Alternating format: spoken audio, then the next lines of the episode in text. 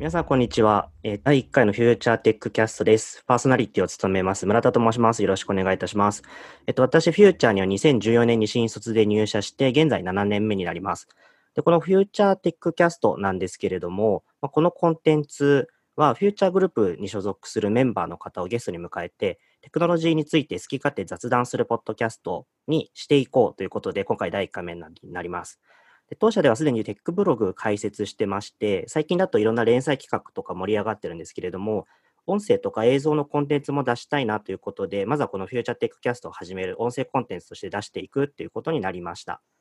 で皆さんおうち時間に、まあ、この Future Tech Cast を楽しんでいただければなと思っています。でちなみになんですけれども、えっと、収録はリモートで行っています。 Zoom でやってみてます。で、初の試みなので、ちょっと聞き苦し聞き苦しいところとかあるかもしれないんですけれども、そちらはご了承ください。はい。ということでですね、早速本日のゲストの方をお呼びしたいと思います。えっと、記念すべき第1回のゲストは渋川よしきさんです。よろしくお願いいたします。よろしくお願いします。お願いします。えっと、なんか簡単に自己紹介だけお願いできますか？はい。えっと、まあ、私は、えっと、まあ、だいぶ前なんですけども、まあ、新卒で、まあ、自動車の会社に入り、まあ、6年半ぐらい、まあ、勤めてから、今度は、まあ、B2C の、まあ、ゲームを作って、モバイルのゲームとかを作っている会社にで仕事をして、で、それから、まあ、フューチャーに入りました。で、まあそうですね。まあ、1社目の会社の時に、やっぱあの、まあ、SIR の会社の人とかと仕事をして、やっぱ結構なんかプロフェッショナルだなというか、なんかいいなっていうのもあって、まあ、まあ、あとは B2C、結構なんか毎月の売り上げとかに、まあ、左右されたりとかいうところもあるので、まあ、じっくり、まあ、お客さんのためにシステムを作るっていう、まあ、コンサルティングとか、まあ、B2B な仕事がしたいなと思い、まあ、その中でも、あのお客さんと仕事をしつつ、ちゃんと実装まで全部やると。で、運用までも、まあ、面倒見るみたいなところがフューチャーいいなと思って、フューチャーを選びました。はい。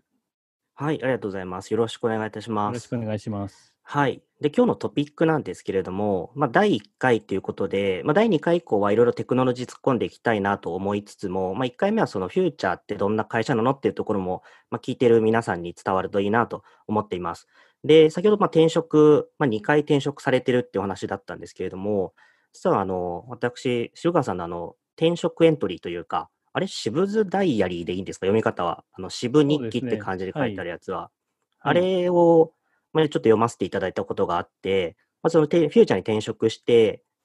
しましたっていうエントリーと、まあ、その後1年4ヶ月が経ちましたっていう、なんかその経過報告エントリーみたいなものを以前に掲載されていて、でちょうどその記事が上がったのが2019年のいつ頃でしたっけ？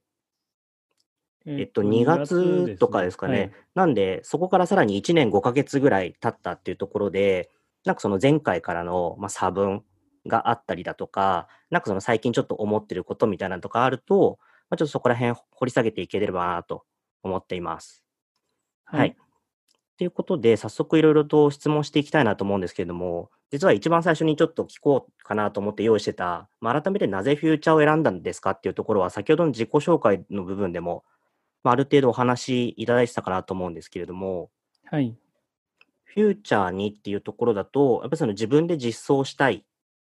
で、コンサルもしたいみたいなっていうことをおっしゃってた気がするんですけれども、改めて詳しく伺ってもいいですか？そうですね。やっぱりなんか、まあ、コードを触らないで設計だけするというのも、まあ、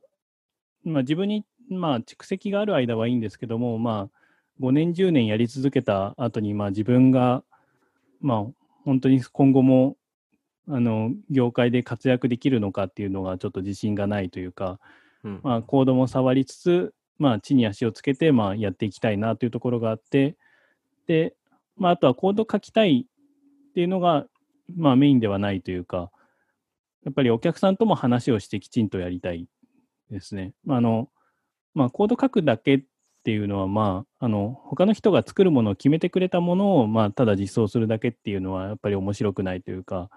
やっぱ、あの、何を作るか、どう作っていくのか、それで、まあ、目の前のお客さんの利益にどうやって貢献していくのかっていうところもきちんと考えられるっていうのはやっぱり、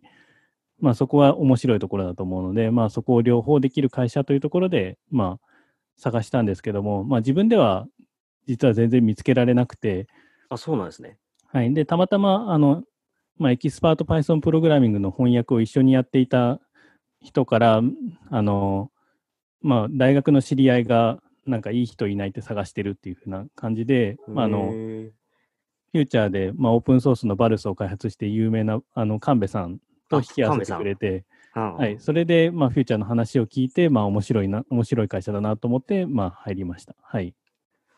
ちなみにその時はどんな話を聞いたんですか？そのフューチャーの話を聞いてっていうのは。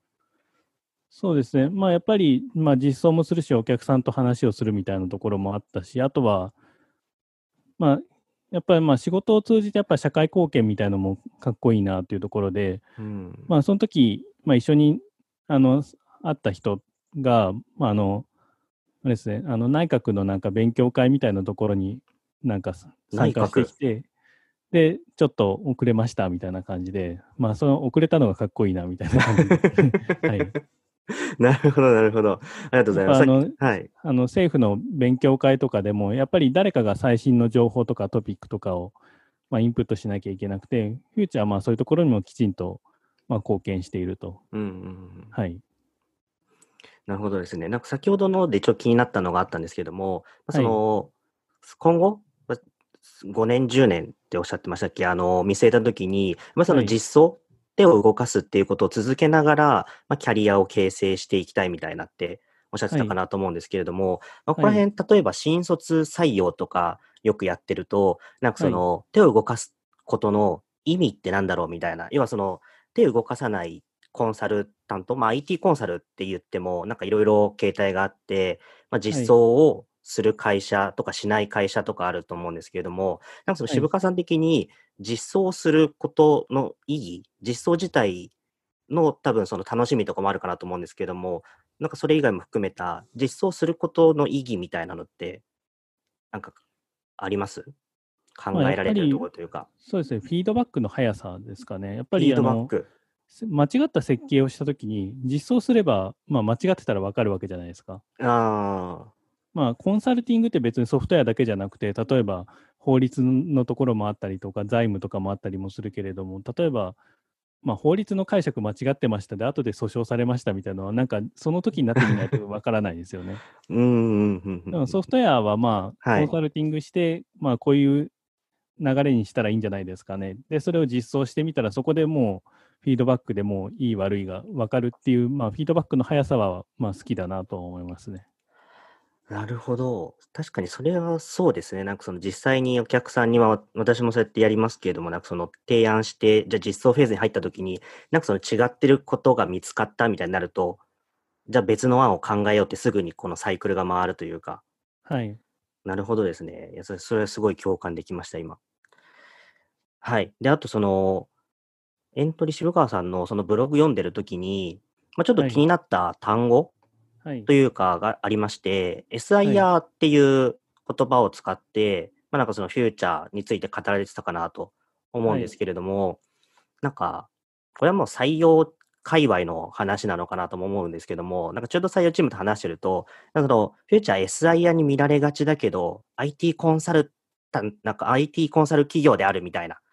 なんかなんかそんな話とかが出たりするって、なんか塩川さんとかもなんか聞いたことあります？あはい。あるし、まあ、僕の転職エントリーでも、はい、まあ、あの、まあ、上司の宮原からはそういうふうなフィードバックをもらもらったりはしたんですけど、はい、直し忘れてそのままに至るみたいな感じですね。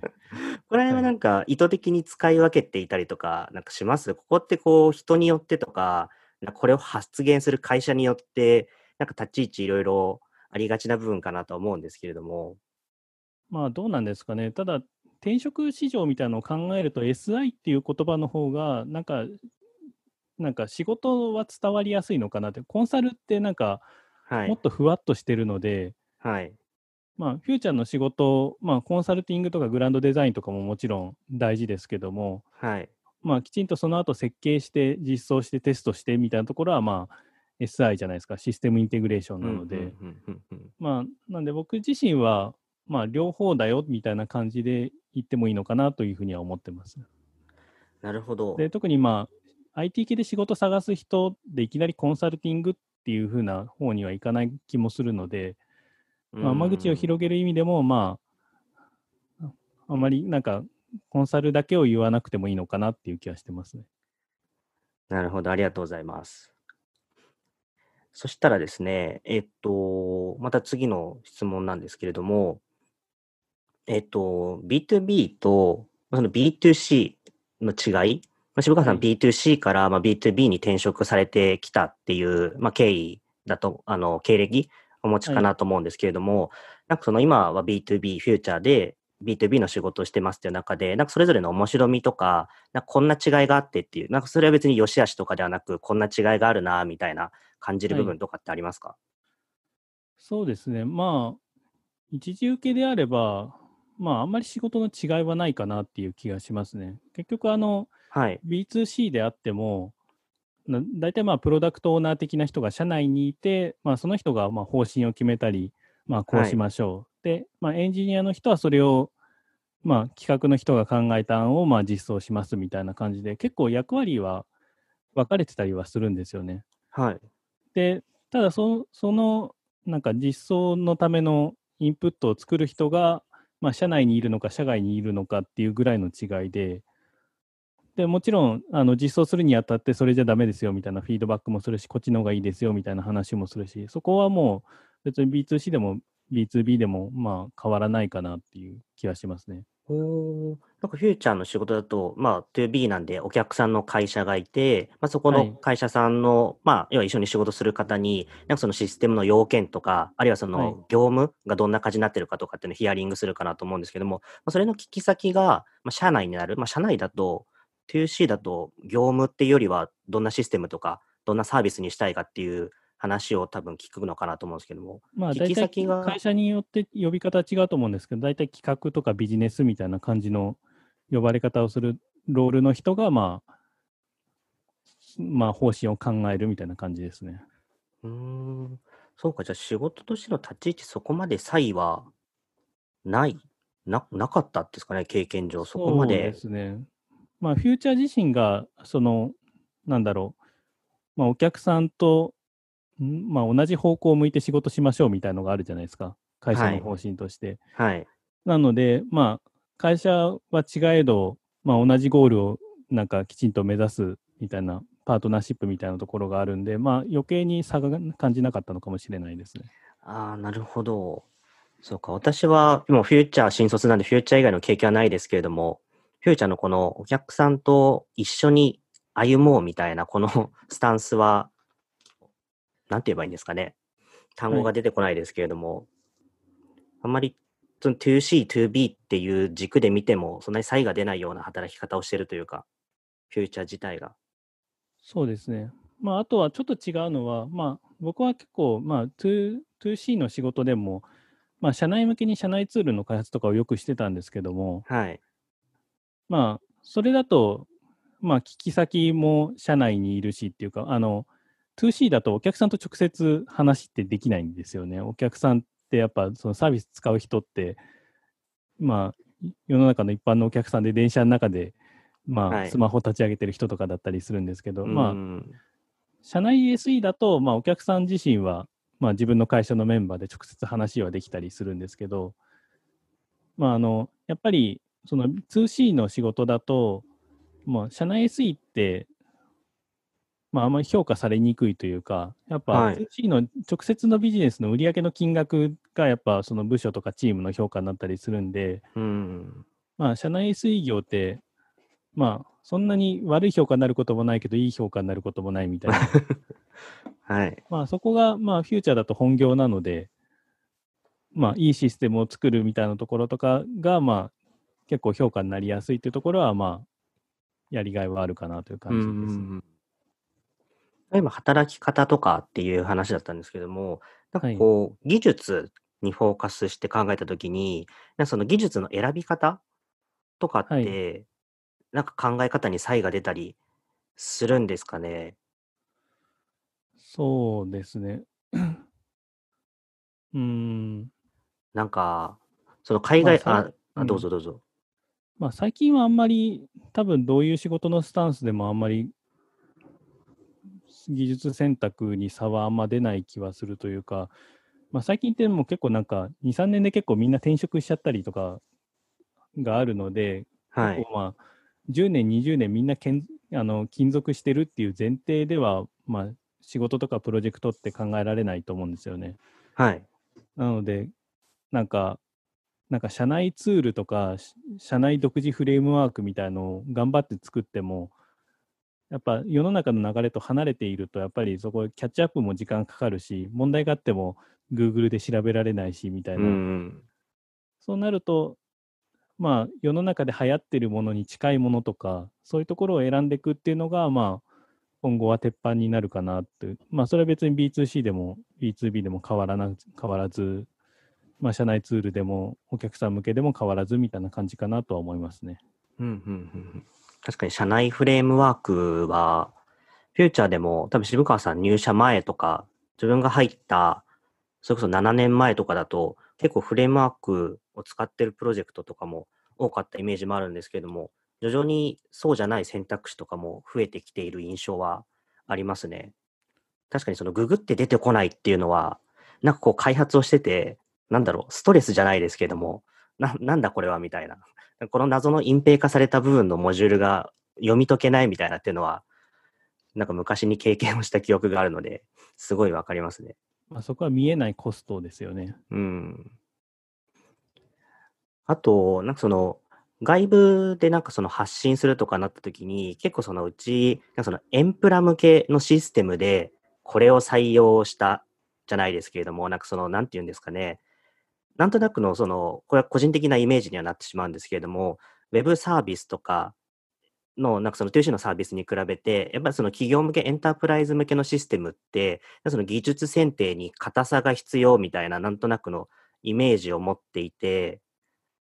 るんですけれども、これって、この考え自体はなんかそもそも agree なのか、それとも、いや、なんか違うんじゃないとかっていうなんか考えとかってありますか？まあ、硬さという意味では、まあ、やっぱりなんか、まあ、最近だとまあオープンソースのものを使うっていうのは、まあ、まあ、例えばまあ Java もオープンソースになったし、Go もオープンソースになったし、まあ、オープンソースじゃないものを探す方が難しいぐらいになってきつつあると思うんですけど、はい。やっぱりなんか、硬いというか、むなんかあまりエッジなものを選んで、メンテナンスされなくなるっていうのはやっぱりリスクかなうという。のと、あとやっぱり最近だとセキュリティの話が、まあ、ありますよね。まあ、バルスもそこにすごくフォーカスしたシステムですけど、はい。やっぱりなんか、まあ、硬いもの、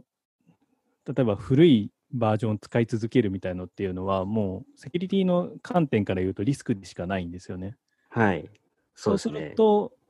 まあ、結構アクティブに開発されているものをどんどん新しく、まあ、バージョンアップして使うっていう方が、まあ、セキュリティの意味ではリスクが少ないですよね。うんうんうんうんうん。なるほど。なので、固めようって考えるときに、まあ、変更が少ないようにって考えちゃうと、まあ、今後はリスクが大きいかなっていう気がしますね。うん、変更容易性を高く保つというか、そうですね。バージョンとか難しいですよね。なんかその、大きな基幹システムの開発とかやってると、例えば2年ぐらい開発してて、開発中に Java のなんかそのサポートが切れたみたいな、次のバージョン出ちゃってみたいなとか、聞いたことがあるんですけども、なんかもうそうなってくるとなかなか難しいですよね。まあ、それは開発中に上がるバージョンも、こうあのちゃんと考慮してバージョン上げるっていうところも、開発中にやっていかなきゃいけない気がしますね。えなんかそのプロジェクトの長さというか、開発期間みたいなのもなんか今一瞬気になりはしたんですけれども、まあ、開発期間も 2C というか、まあ、モバイルゲームとかだと今、どんどん開発期間伸びているので、そういう意味では、なんか我々のフューチャーの案件の方が多分開発期間短い気もしますね。あ、そうなんですね。うんやっぱり超巨大な基幹システムとかだと、まあ話は変わってくると思いますけど、はい。ありがとうございます。さてじゃあ技術っていうところで、もう少しなんかその渋川さん周辺といっちゃなんですけれども、の技はい術っていうところにも踏み込んで聞いていきたいなと思っていますと。で、はい渋川さんのイメージなんですけれども、フロントエンドと Go のイメージがあって、まあ、完全にあの書籍のあの2冊、はい Go ならわかるシステムプログラミングと、あとリアルワールド HTTP があるじゃないですか。なんかそこのイメージが強いんですけれども、これ、じこのイメージは合って、合ってますってこう 本人に聞くのもおかしいような気もするんですけれども、この2つ結構その興味があったりとか、好きな領域としては、そのご自身では認識されてる部分なんですか？まあ、僕は多分一番強いのはデスクデスクトップ GUI なんですよね。まあデスクトップ GUI。はい。まあ、まあ、 Qt はずっと使ってましたけど、キュート、まあ、QT って書くやつ、まあ、キューはいまあ、読み方キュートなんですけど、とか、はいまあ、あとは、まあ、Visual C++ とか、まあ、あの辺を Windows とかでずっとやってて、はい。まあ、どちらかというとそれがコアですね。あと、まあ、ゲームの、まあ、もろもろやったりとか。で、まあ、ウェブは、そういう意味では、まあ、半分趣味に近かった感じですね。そうなんですねで、。サーバーサイドのプログラミングも、まあ、実際そこまではやってなくて、で、まあ、はい。一番やった時も、まあ、ストレージがまあ MongoDB だったりしたので、SQL は、まあ、実はそんな得意じゃないみたいな感じですね。まあ、読み書きはできますけど、はい。でまあ、あデスクトップ GUI のアナロジーになんか Web のフロントエンドの開発が近づいてきたので、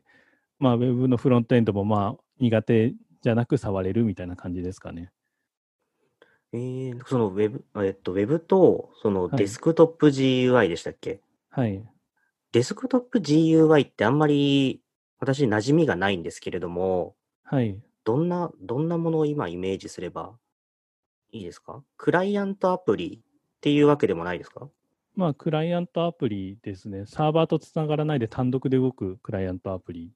ああ、なるほど、なるほど。はい。なんかその今のウェブのフロントが、なんかそのデスクトップ GUI に近づいてきたっていうのは、なんかどういった変化によるものなんですか？まあそうですね。まあ JavaScript でたくさんフロントでコードを書くようになったっていうのがやっぱり一番の変化で、まあ昔の、まあ、Java だとあれですよね。まあ Java でも Ruby でも Python でもそうですけど、はい。あの HTML をサーバーで組み立てて、テンプレートエンジンで HTML を組み立ててフロントに返すっていうのが、まあ20年前とかの Web アプリケーションでしたよね。うん。でも最近は、まあ、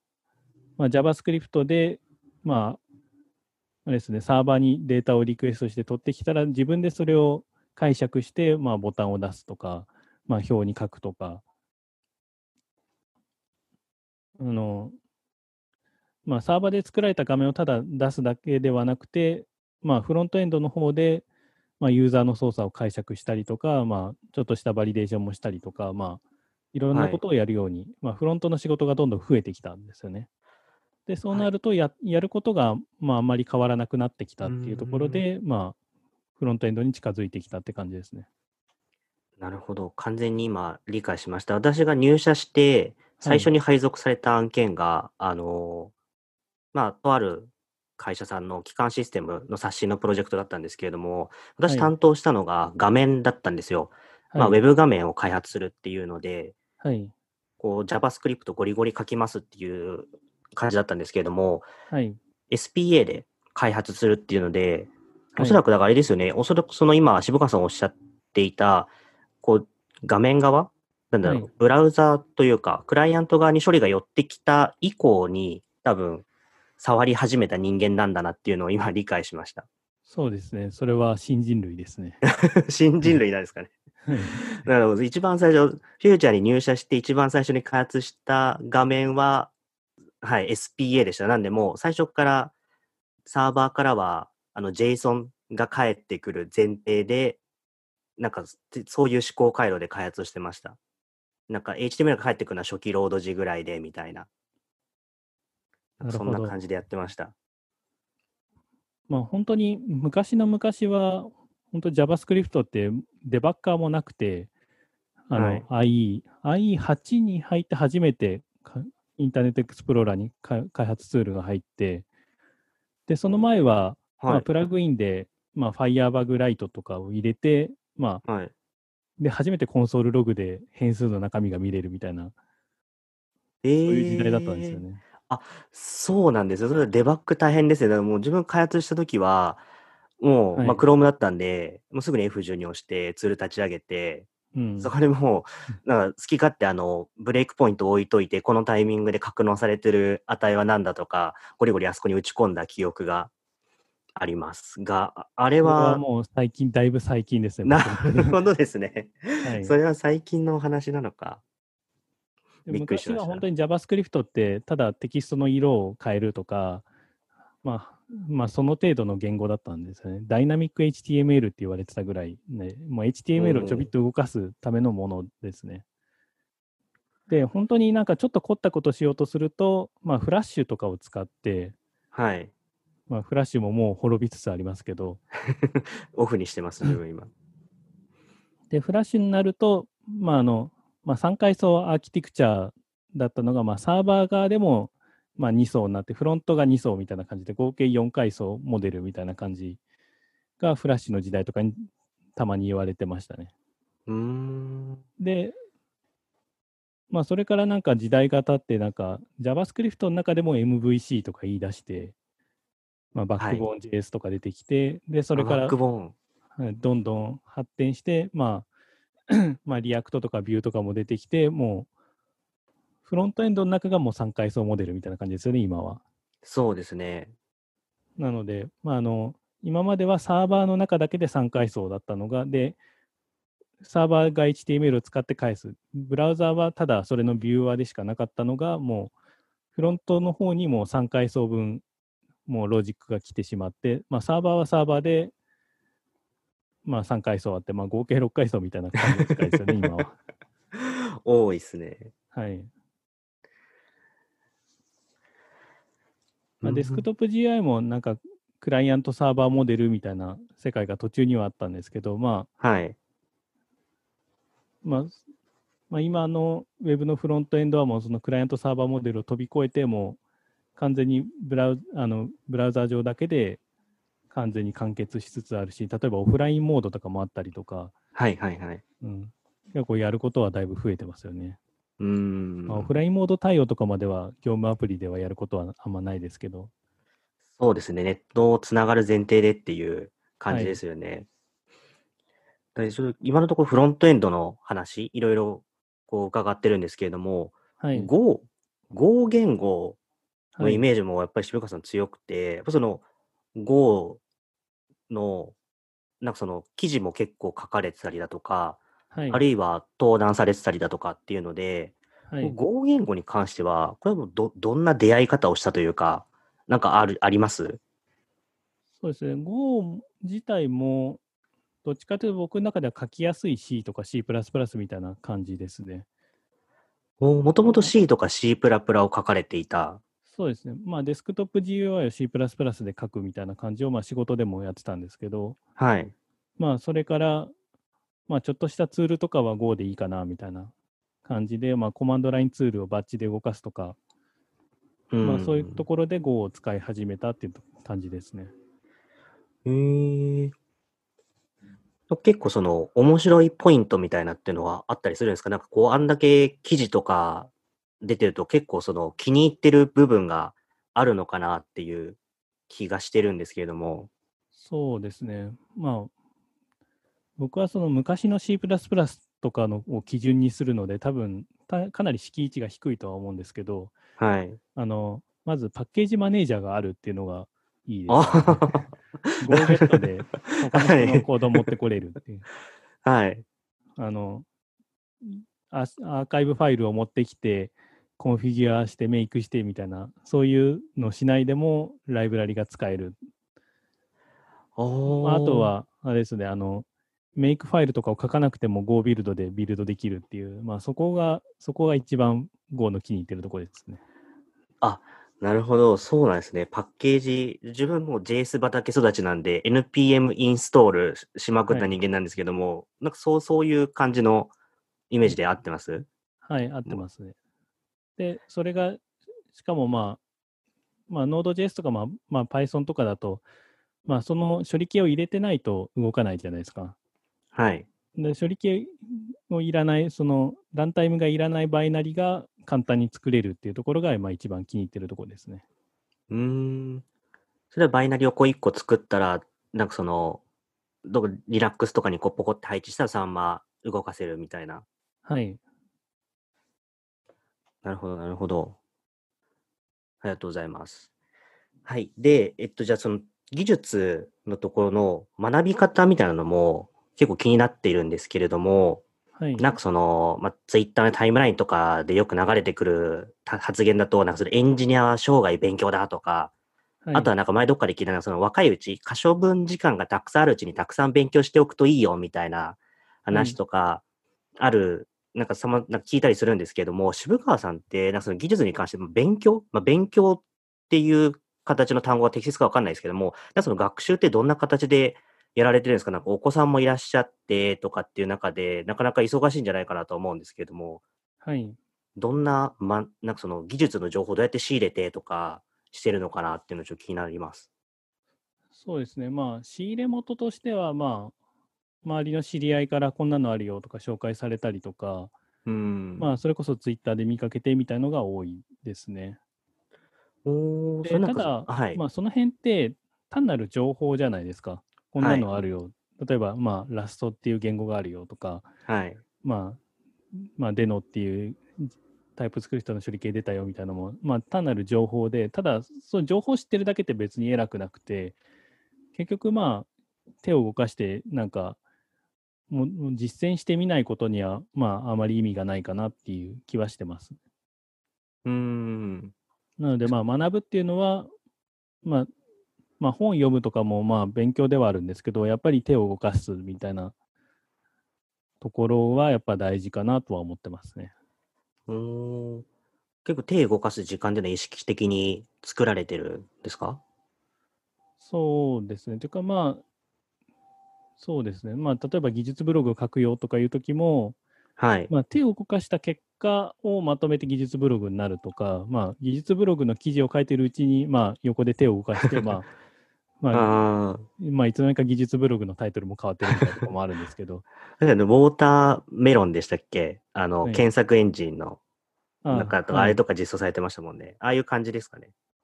そうですね。まあ、あれはサーバーレスちょっとなんかいろいろやってみたいなっていうところで、まあ、サーバーレスで今までできなかったこと何かなっていうので、やっぱ検索エンジンを使うとサーバーレスにならないですよね。はい。なんで、じゃあサーバーレスの検索エンジンやってみようみたいな感じではありましたね。なるほど、なるほど。救急車の音が入り強そう。を、まあ、生涯やるかや、やり続けるというか、まあ、可処分時間でそこにやっていくかっていうと、まあ、そこは、まあ、あんまり好きじゃないというか、はい。そうですね。最近、ツイッターでしたっけ？これはちょっと合ってるかどうかは記憶ないんですけども、なんかその業務時間内に必要な勉強が完了するようにみたいな発言、なんかはい渋川さんから出てたかなっていう記憶があるんですけど、あそうですね。はい。やっぱり、まあ、勉仕事で必要なことって仕事の中で調達しなきゃいけないんですよね。それは別に知識だけじゃなくて、まあ、例えば、まあ、最近ちょっとリモートワークになって、なんかごちゃごちゃしてますけど、仕事で使う機材とかも、まあ、本来は会社が全部提供しなきゃいけないんですよね。はい。まあ、それを、まあ、従業員がなんか払うっていうと、それは、いまあ、脱税になったりとかっていうぐらいなので、うーん。まあ、本来は仕事を進める上で必要なものは全て会社がその時間内で提供するっていうのは、まあ、筋だったりはするかなっていう。で、まあ、まあ、そう、そうなるべきかなっていうふうには僕は思ってますね。うん。で、し仕事で必要な知識とかも、はい。まあ、あとはなんか学ばなきゃいけないっていうのも仕事の中で学ぶっていうのができれば一番いいかなっていうのは思ってますね。うん、うん、うん、うん。どうしても業務時間内は結構実践から入っていくのが多いかなっていう気がするんですけど、そのベースの理論とかはい。っていうのも、まあ業務時間内に固めていけるといいよね、みたいな、そんなイメージで合ってます？そうです。まあ、どこのレベルまでやるかとか、まあ、どのぐらい時間かけるかっていうのは、まあ、コストとリターン次第かなとは思うんですけど、うん。まあ、例えば、まあ、僕のやった案件とかだと、まあ、フロントエンド全然触ったことがない人に対して、まあ、JavaScript のモダンな書き方と、まあ、 React を教えてみたいなところから始めてみたいなのとか、まあ、はいその。辺は、まあ、その1、2週間のキャッチアップ期間の中できちんと仕事できるようにみたいのは、まあ、意識してますね。うんうんうんうんうん。確かになんかその明日から、はいじ。ゃあなんかこれやるからとか、例えば自分のプロジェクトとかだと、まあ、Kubernetes を使うことになるから、明日までに家で勉強してきてとか、そういう話ではなくて、業務時間の中で、まあ、それも込み込みのバッファ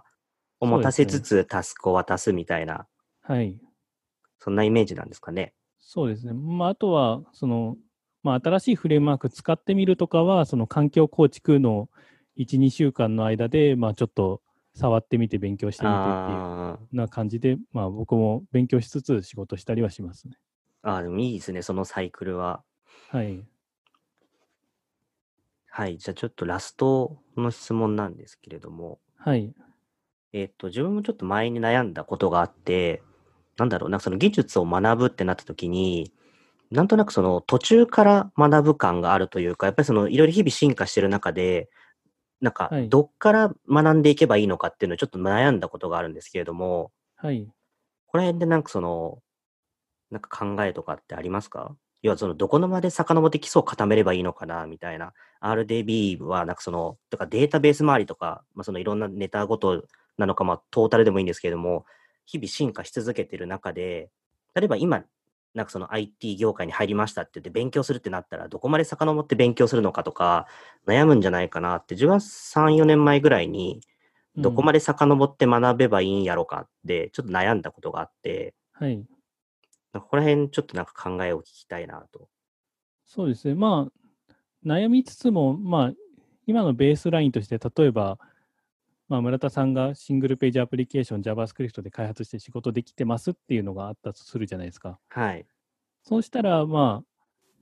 まあ、自分ができているところを中心にして上下に広げていくっていうのが、まあ、一番ストレスがないかなっていう気がしますね。おー。まあ、シングルページアプリケーション、例えば JavaScript をやったら、JavaScript の例えば文法をちょっともうちょっと学んでみましょうとか、はい。うん、あとは、例えばもっと設計の理論をもうちょっと学んでみましょうとか、はい。まあそんな感じでなんか自分がやってることのちょっとちょっとずつ広げていくっていうのがいいかなと思いますね。うん、うん、うん、うん。例えばシングルページアプリケーションって、あの、技術的にはやっぱりいろんなところに深く刺さってて、はい。例えば CSS とかも1枚皮を剥くと、まあ、すぐ GPU とか話になってくるんですよね。まあ、OpenGL ではい。裏でシェーダーが走っていて、テクスチャーがとか、なんか、はい。この描画領域が重なってるからパフォーマンスが下がるとか、はい。で、そこまでいくともう本当にコンピュータグラフィックス学びましょうみたいなことになる。そのどこまで広げるのかっていうのは難しいなっていうのは。うん、なので、まあ、少なくとも自分がやってることを中心にして、ちょっとずつ広げていくっていうのを考えるのが一番楽かなと思いますね。ありがとうございます。はい。じゃあですね、そろそろお時間もあれなので、えっと、本日、本日というか第1回ですね、はい。はおしまいにしたいなと思います。はい。はい、ありがとうございました。ありがとうございました。